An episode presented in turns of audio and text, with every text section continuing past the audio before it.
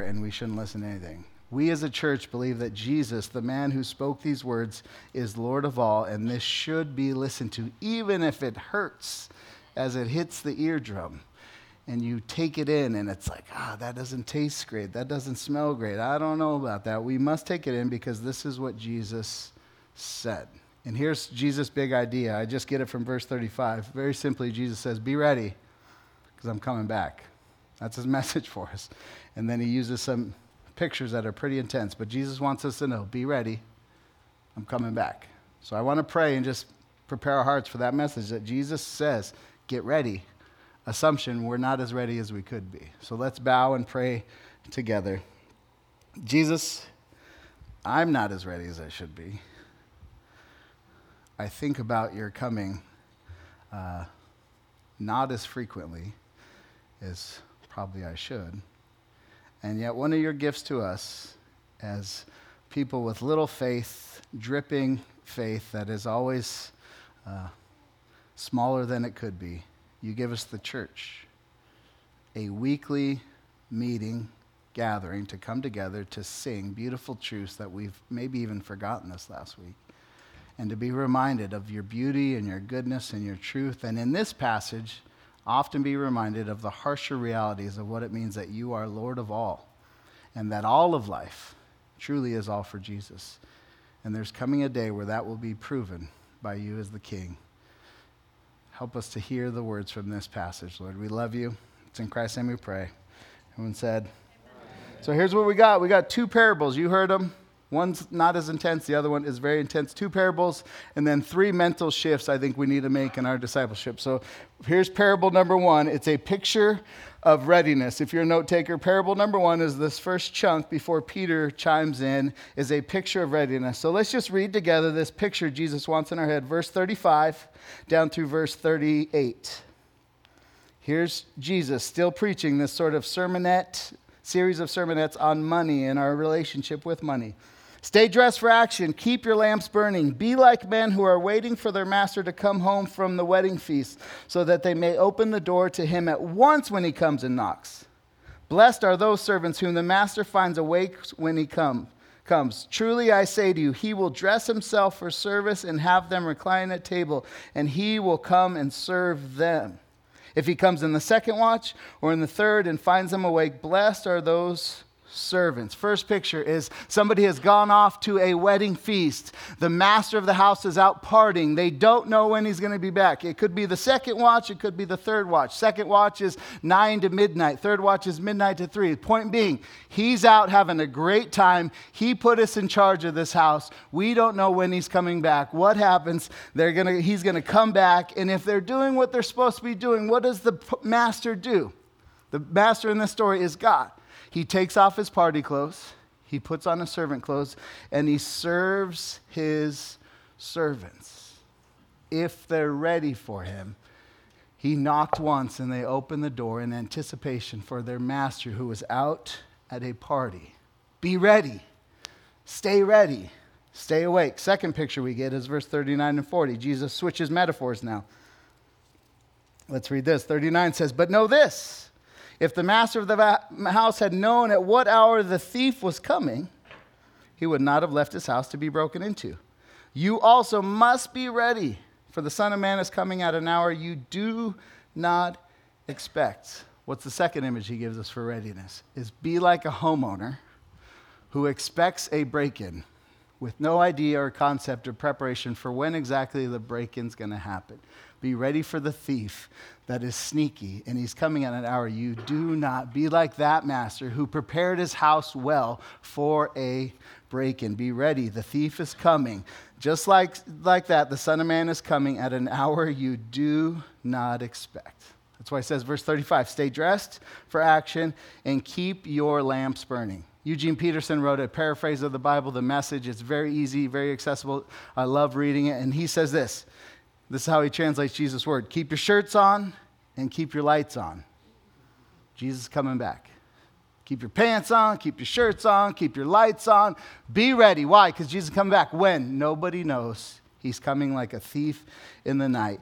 Be ready, Jesus says. And again, like you walk in, you're like, I just wanted to be told I was loved by God if there was a God. You tell me now, you tell me be ready for something. I'm not even. This is a lot. Just so you know where this is coming from, Jesus early on in this message, verse 22, a couple weeks ago, I preached this. Jesus says this to the same crowd I tell you, don't be anxious about your life, about what you eat, about what you put on. Don't be worried. Your Father cares for you. And you fast forward a couple verses, and now he's saying, and be ready, because I'm coming back at a moment you do not expect. Why is he doing that? Because here's how humans work, not even just Christians, human. There's always a pendulum swing we're on. This is politics in America. We're always like swinging. How far? So you swing. Don't be anxious about anything. And you could swing it so far that you miss the fact that Jesus is coming back one day and you're going to give an account for your life. Every aspect of your life you will place before God the King. So the don't worry is important, but also be ready. I'm coming back. Be ready. Stay on guard. Keep your shirts on. Keep your lights on. I'm coming back. What's, I was just trying to think, like, what events in life, other than we only had C sections, like a pregnancy where you like it's know it's coming, but you don't know and you're prepared. You got like that. We didn't never got that blessing, but I don't know many life experiences where like there's a most important event that's going to happen, but you don't really know when it's going to happen. And this is the most important event in human history, and none of us know when it's going to happen. That's why Jesus says, "Be ready." Stay guard. I'm coming back. Keep your lights on. Be prepared. And then Peter, my boy, I love him. He says what everyone thinks. He's got the boldness to speak up. Verse 41 Peter says, Lord, are you telling this parable for us or for all? Peter's question is Do I need to get ready? Do they need to get ready? Do we need to get ready? In other words, say, do Christians need to get ready? Do non Christians need to get ready? Do all of us need to get ready? Like, that's sort of his, like, well, I'm in line with you, Jesus. I'm doing the Jesus thing.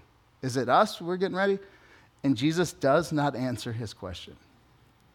He turns to another parable that affects all of us, which sort of answers his question. He does not say, Peter, I'm saying this for you 13 he goes into another picture, another parable, and this is the intensity that Emily read. He reads a few different parables of judgment, meaning when this person comes back, when the master of the house returns, what's that day of reckoning going to look like? He now turns to parable number two, a picture of judgment. So let's read this again, what Emily read for us. Here's what I want to do I'm going to put the four types of people on the screen, so you, if you're a note taker. But verse 42 down through verse 48, Jesus talks about four different types of people on the day of judgment. And let's just read through. The first one is the faithful and wise servant, verse 42 through 44. And the Lord said, again, Peter just said, Who's this for? He goes into story. Who then is the faithful and wise manager, whom his master will set over his household to give them their portion of food at the proper time? Blessed is that servant whom his master will find so doing when he comes. Truly I say to you, he will set him over all his possessions. First one, faithful and wise. Master comes back, gives him more. That's a great story. Jesus doesn't end there. Verse 45. Next type, we'll call him the unfaithful and unjust servant. But if that servant says to himself, My master is delayed in coming, so he knows there's a master, he knows there's a coming, he just doesn't really care about getting ready for it. He begins to beat the male and female servants and to eat and drink and get drunk. The master of that servant will come on a day when he does not expect him, an hour he does not know, will cut him into pieces and put him with the unfaithful. Just so you know, and that's what that word means cut him in pieces, put him with the unfaithful. The question is, how literal is it? But number two is not a great option. Number three, faithful but we'll call him the not ready servant. Verse 47. Third person in this parable. And that servant who knew his master's will but did not get ready or act according to his will will receive a severe beating. This is Jesus Christ, God man, who in my life has spoken words over me more beautiful than I've ever heard or deserved to hear. He's now speaking some very harsh words that he wants all of us to hear. This person received a severe beating. He knew it, but he was not ready for it. And finally, the fourth one, verse 48, the unaware servant, or we can call him ignorant, but the one who did not know. and did what deserved a beating will receive a light beating. Everyone to whom much was given, of him much will be required, and from him to whom they entrusted much, they will demand more. Here's the question Which one are we supposed to put on as the character that we are supposed to read ourselves into the story as? That's a very important question. Very important because somebody got more possessions than he could ever dream, and one person got cut up into pieces and placed with the unfaithful. Which one is me? Here's what I just experienced in pastoring there's all these natural flinches in our hearts, different people have. So I'm like a naturally optimistic person. I got saved. I'm just excited. I'm going to go to heaven. I don't think much about the heavier things in life. Like, some of you are like that. Like, at one point, you were a sixth grader. You were 20, you got saved, you gave your life to Jesus, you became a Christian, and you're like, I'm done. Call that cheap, free grace, like I received the grace of Jesus. God has some harsh words He wants you to hear and not paint over with rosy optimism quite yet. There's other people. My wife is a little more pessimistic, a word she would say realistic. But like in the Christian life, these people like that sort of have a self doubt towards themselves all the time. And I'm like, am I really, am I really a Christian? like, is this really for me? I don't know. I, you don't know me. I know me, and I. And then you read something like this, you have it preached, and it's like you're automatically going to place yourself in one of those harsher categories. That's not necessarily what needs to happen. Maybe. But I encourage you to hear the heart of Jesus through this passage for you as a child of God. There's other people in here that this is just too heavy a concept or a topic. As we've planned this church, we've all different streams of people, newer Christians, people that have been in the redemption family a long time with like a deep theological well. And we've got a lot of people with sort of a thin discipleship who have not taken on the weightier, heavier things yet. A passage in the New Testament, Paul would say, You're still on milk, you need to get on some grown up food. This seems to be harder to chew and digest than a lot of Jesus' teachings. If you're somebody who naturally does not flinch towards this stuff, I'd encourage you stay in the game. You need to eat meat to grow as a Christian. And then finally, this is more and more just the heartbeat of our church. There's like a teachable spirit here. So all of us, have, if, we're, if we have the spirit in us, if we're Christians, Jesus says, My sheep hear my voice and they do what I want. If you have that, just lean into Jesus, teach me in this moment. Right now, what do you want me to hear about these servants? So, what are we going to do with this? Here's some theological options there's purgatory. We could just throw it in that camp, meaning you've got really big sin Jesus taking care of, but you also have this other sin sort of hidden in your back pocket. And one day you're going to meet Jesus, and the way you're going to atone for that sin is sort of a waiting period of judgment. That is not right, just so you know, because it diminishes the beauty of the cross and the fact that Jesus said, It is finished. My grace is sufficient. Purgatory is an option. You got the robots telling us it's all metaphorical. I think they're more right than my Roman Catholic friends. Reason being, even when it talks about cutting up into pieces, like I know that's metaphorical because that's not even how Jesus describes hell. So he's just using something to describe the reality of hell that's metaphorical, which means would make me think all of them are sort of metaphorical, but they need to be listened to because they're speaking on a truth that is really there. So we got that. But here's sort of the easiest way to break down. Here's your four people. The first one, I think we'd all agree, I want to be that guy. He's in heaven and he's got more stuff from the Lord. The second one, we'd all say, I don't want to be that guy. He was unfaithful, unjust, cut up into pieces, and placed with the unfaithful. The real question now is the last two faithful but not ready and unaware. A severe beating and a lighter beating. What do we make of what Jesus is saying here? I think he's speaking to all of us. Peter, which one are you talking to? Jesus says, Let me tell you a story. And he tells a story about four different types of servants. So we're going to walk back through and just make sure we understand what Jesus is saying. Here's what each person is, is described with each person their readiness and their actions. So each person is described in terms of how ready they were for the return of Jesus. and how much action was being placed with that readiness.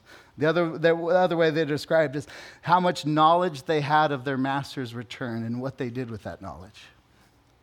Third one, the master's response to them reward or judgment. And then Jesus uses with each of them some metaphorical image to describe what that meeting will be when Jesus returns and meets servant one, servant two, servant three, servant four. So let's just walk back through and make sure we understand this. First one, verse 42, the faithful and wise servant. It's on the screen if you want to follow along. Verse 42, the Lord said, Who then is the faithful and wise manager whom his master will set over his household to give them their portion of food at the proper time? Blessed is that servant whom his master will find so doing when he comes. Truly I say to you, he will set him over all his possessions. So that's the first one faithful and wise. He is ready and he's working. Not just working busy work, working in light of the coming of his master. He's ready and he's working. What knowledge? He had a knowledge of God, he had a knowledge of the return of his master, and he was using that knowledge to inform his daily actions. What was the master's response? His master will set him over household, give him portion at the proper time. Uh, verse 44 Truly I say to you, he will set him over all his possessions. Some commentators say this is talking a lot about teachers and leaders of it, which I don't disagree with. I think that's a big part of it, especially God says, You teachers better not screw this up your judgment's harsher than everyone else. But I think in general, what we see is the master returns and he gives them even more. What does Jesus say? Well done, good and faithful servant. Enter into the joy of your master. I will set you over plenty. What is that? That is heaven and the rewards of heaven for he who was ready for the second coming. That's the first one. What about the second one? Unfaithful and unjust servant. Let's walk through this. This is the most severe the most shake you to your core. Verse 45. But if that servant says to himself, My master is delayed in coming, and begins to beat the male and female servants, and to eat and drink and get drunk, the master of that servant will come on a day when he does not expect, an hour he does not know. He will cut him into pieces and put him with the unfaithful.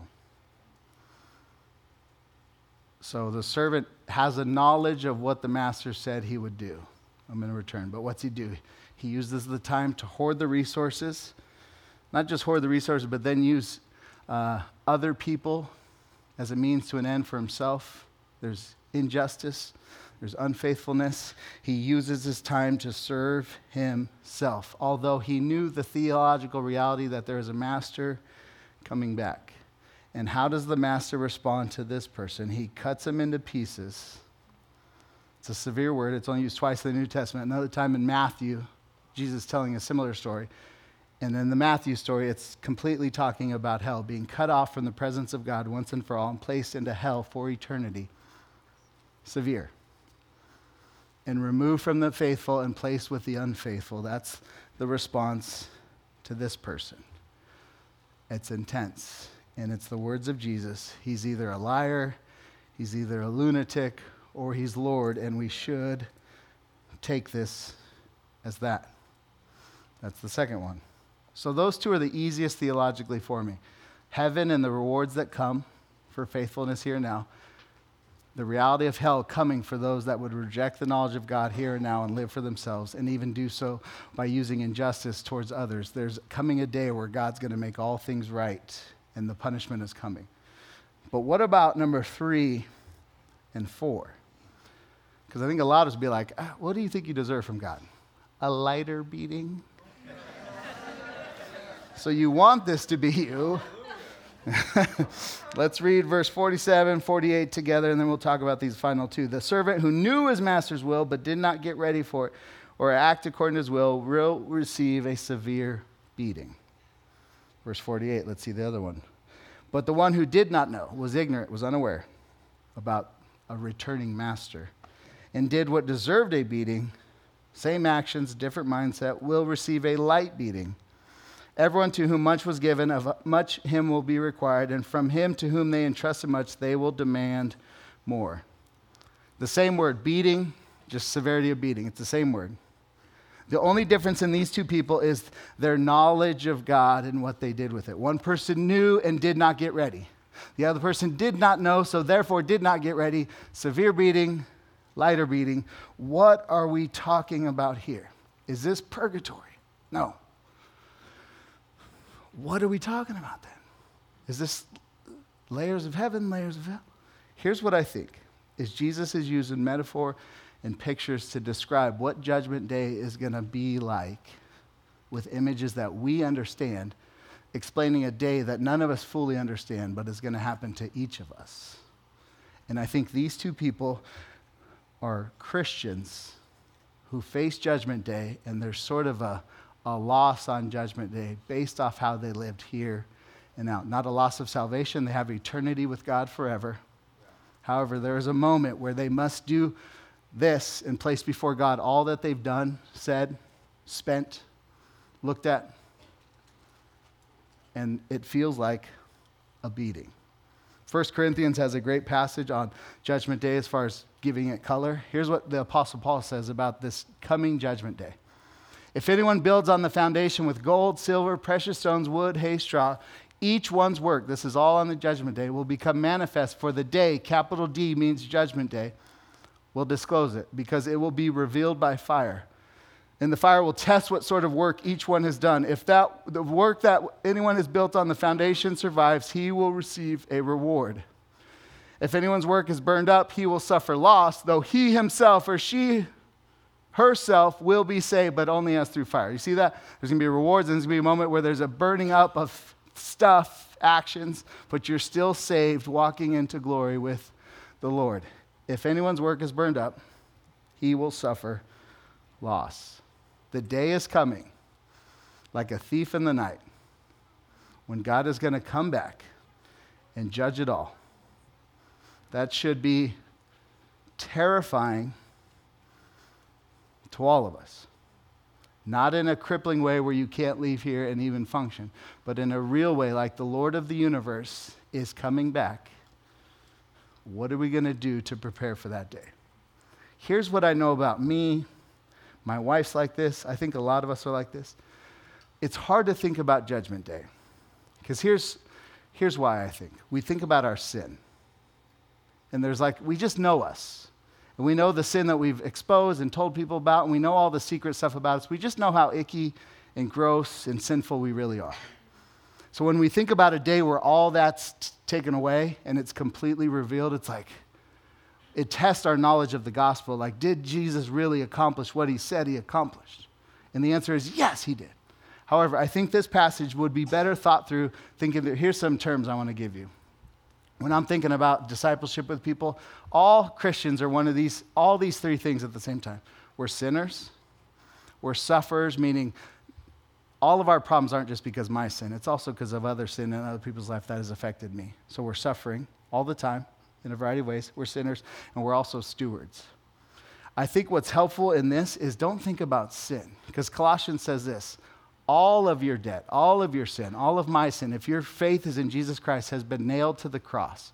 Meaning, all the sin that I've ever produced, brought into the life, put on my kids, put on my wife, put on any of you, has been taken care of by the blood of Jesus, has been nailed to the cross. My sin is no more. So you could almost remove that centerpiece. However, I am still called to steward my life in a way like I'm going to face him one day and he's going to test my work with fire. That's what we're waiting for the coming judgment day. How are we going to prepare for this? I want give us three mental shifts, and then I want to pray for us, and we want to sing together because I need some good music to sing after this message. But here's the first mental shift very simply from a blank calendar to a timer. The American dream is fill up your life, fill up your calendar with whatever you want to be in life. The Christian reality is there is coming a day there's actually a timer you can't see that is ticking down. And when it hits zero, Jesus steps back down to earth, not as a baby, but as a king, wearing a crown, carrying a sword, riding a horse, coming back to judge the living and the dead. That's the next major event in human history, according to the Bible. That day's coming. We don't have a blank calendar, we don't have endless days. There's a timer, and Jesus will return. Some of you saw this news, whatever this doomsday calendar is. I got an image here. So, very smart scientists have a doomsday calendar, meaning when is the earth going to implode because of our actions as humans? And they got stuff like global warming mixed into their global wars. And with the Russia Ukraine deal, they just bumped it up to the shortest amount of time 90 seconds away from total destruction. It's a metaphor, meaning we're as close as we've ever been to ending the human race, according to very smart scientists. I'm not very smart, but the Bible says for sure Jesus is coming back, and that has how this world is. That does not make those things irrelevant war and famine and stewardship of the earth and climate are all, very important. However, there is a timer that no human knows, and Jesus Christ is coming back like a thief in the night. Put that in your mind. You can't live with it always like at the forefront of your mind. But from time to time, especially when you come to church and we preach on it, think about it. Dwell on that. Like, am I ready for a thief in the night who's not a thief, but he's Lord of heaven and earth. Two things the Bible tells us to prepare for your death, which is not what this passage is talking about at all, although it has implications. It's talking about when Jesus actually returns to this earth. Are we ready for that moment? One of my mentors, a pastor in Texas, got saved, was a crazy guy in college. Given an index card, he's at this like campus crusade for Christ thing. Index card on one car, side of the cards, they said, Write down what you're going to do with your life next 20, 30 years. And yeah, going to kill it. I'm going to dominate. I'm going to make a million bucks. I'm going to, okay, flip it over. If you knew Jesus was coming back in three months, what would you do with your next three months? And the guy said, if there's a big discrepancy from one side and the other, you're not living like Jesus says to be ready for his coming. You're living like I used to think about Christianity. I'm going to get all of life, and then at some point I'm going to turn and go down the Jesus road. That's not how it works. Jesus is coming, and he's not going to tell anyone before he arrives. He's just going to be here. The timer is clicking. Here's the second one. Here's the main point I think Jesus wants us as a church to hear is there's a mental shift from masters to stewards. Everyone in here is like my kids. Everything is mine. Mine. I think I bought that Xbox, but I, I hear what you're saying, son. However, I tend to disagree. You grow up, you become an adult, you learn how not to vocalize that, but you still have it internalized. Like, this is mine. I made this money. This is my Saturday. This is my Friday afternoon. This is my morning. My sorry, this is me just having my own my own counseling session. this is mine. And the main language used to talk about he who's coming back is master in this language. Lord. When you pray to God, when you think about God, like what word is your default? Heavenly Father, Dad? I don't know. There's not a wrong, I mean, there's wrong answers, but I would say Lord is a word that He's given us to identify Him by. It's a way to remind ourselves He is Lord, which makes me a steward of what He has given me for a season to steward. We are simply stewards. We've been given stuff, gifts, time, resources, and we're to use it to steward it as well as we can. One way to think about this that I think might be helpful is I think when we think about sin, we often think of one category. So there's two categories there's sins of commission, doing what you shouldn't do. I should not cheat on my spouse. I should not look at that. I should not cheat on my taxes. I should not gossip in my head. I should not gossip with my mouth. I should not. I should not. I, that's all a bunch of stuff. We know what we shouldn't do. But there's also sins of omission. Sins of omission is where there's something you should have done, could have done, but you did not do. Often for good reasons. Often for reasons given to you by a counselor or somebody who's smart. But you chose not to. There's sins of omission. I think that's what we're talking about here with stewardship is what are we doing? Are we, are we doing the things we ought to do and should do based off the limited time Jesus has given us? Why? Because verse 48 To everyone to whom much has been given, much will be required, and from him to whom they entrusted much, they will demand even more. Just to bring it back into money, this is a money series, but it's really about a heart, but just money. If Jesus comes back this year, 2022 is your last financial year on the books. And that's your, that sheet, 2022 finances, is the thing you get to give to him when he returns. Are you ready? And if the answer is no at all, I would say, well, then change it. starting now. And not like guilt and fear and shame, but Christian discipleship, change it right now.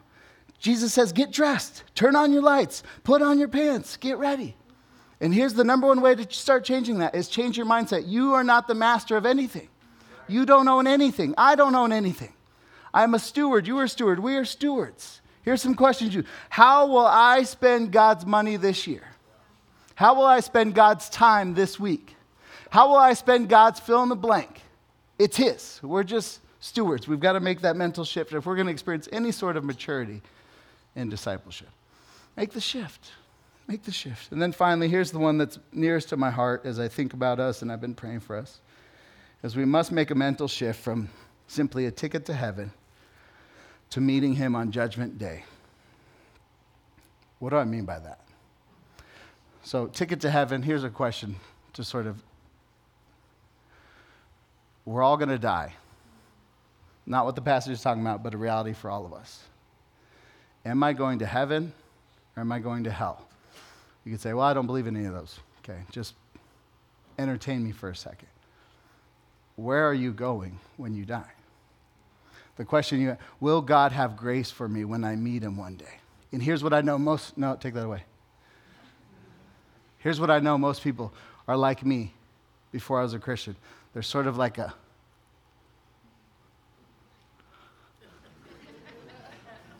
meaning you don't have, to have a definite answer to that question. Jesus Christ went to a cross, a real cross. He shed real blood. He breathed his last. And before he did, he said, It is finished. What was finished, Jesus? All the work necessary to give you the grace to forgive you of everything you've ever done. All your sin is taken care of. All my sin is taken care of. The grace is there. How do you receive it? You simply open up your hands by faith and receive it. How do you become a Christian? You receive the gift of Jesus Christ and what he did in his life, death, and resurrection. Just receive it. Say, I believe it. And it's accounted to you as righteousness. You're good. You've got grace. I think a lot of people stop there and they sort of have a ticket to heaven now. And they put in their back pocket this passage was put here by the Holy Spirit for us to say it's more than just a ticket to heaven. One day we're also going to show up and meet him, and we need that ticket of grace, Jesus' finished work. But he's also going to look at our work and say, How did you do with what I gave you? Here's the judgment day question What did I do with all that grace? I got saved at 18, over 20 years ago. What have I been doing the last 20 years? Just walking around with the most beautiful ticket to heaven ever? Or have I been doing stuff? And here's the beauty of Jesus His mercies are new every morning. You could have walked in here a complete moron in every sense of the word, full of sin, full of shame, full of debt, full of whatever. And Jesus says, Go. Your sins are forgiven. Sin no more. Get ready. I'm coming back. He says this stay dressed for action Keep your lamps burning. Why? Because I'm coming back one day and I'm going to reward you. And it's going to be a serious, somber moment like this world has never seen before. And for Christians, we have eternity on the other side, but we're going to meet him. And how we stewarded what we have is a major question that he's going to sift through with us. This is something we all need. None of us woke up on Sunday morning thinking, you know what I need? A real heavy message about stewardship. But we have a God who knows what we need more than we do. And that's why he gave us this. Amen? Amen. Let's pray.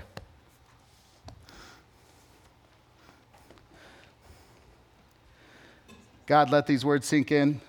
Let the words of Jesus not uh, get fluttered away with our optimism and cheap grace. Let these words not pierce our soul in a condemning way with our natural negativity or pessimism. But let us soberly hear the words of Jesus. Gratefully remembering that we are saved because of what Jesus did, but also sitting in this moment well aware that Jesus is coming back again. And he's not going to another cross, he's going to a judgment seat to sit before all of us. And God, we want to be faithful. So we confess where we're not. We thank you for this church gathering where we get to come fully who we are, not faking it, present to you who we are, present to our friends and brothers and sisters in this room that we've really screwed up in big ways. And then hear from them and from you and from music and from teaching that your grace really is big enough for all our failures. And your grace is powerful enough to pick us up and send us out more ready and more dressed for action. So, Lord, thank you for this word. Help us to be faithful. In Jesus' name I pray. Amen.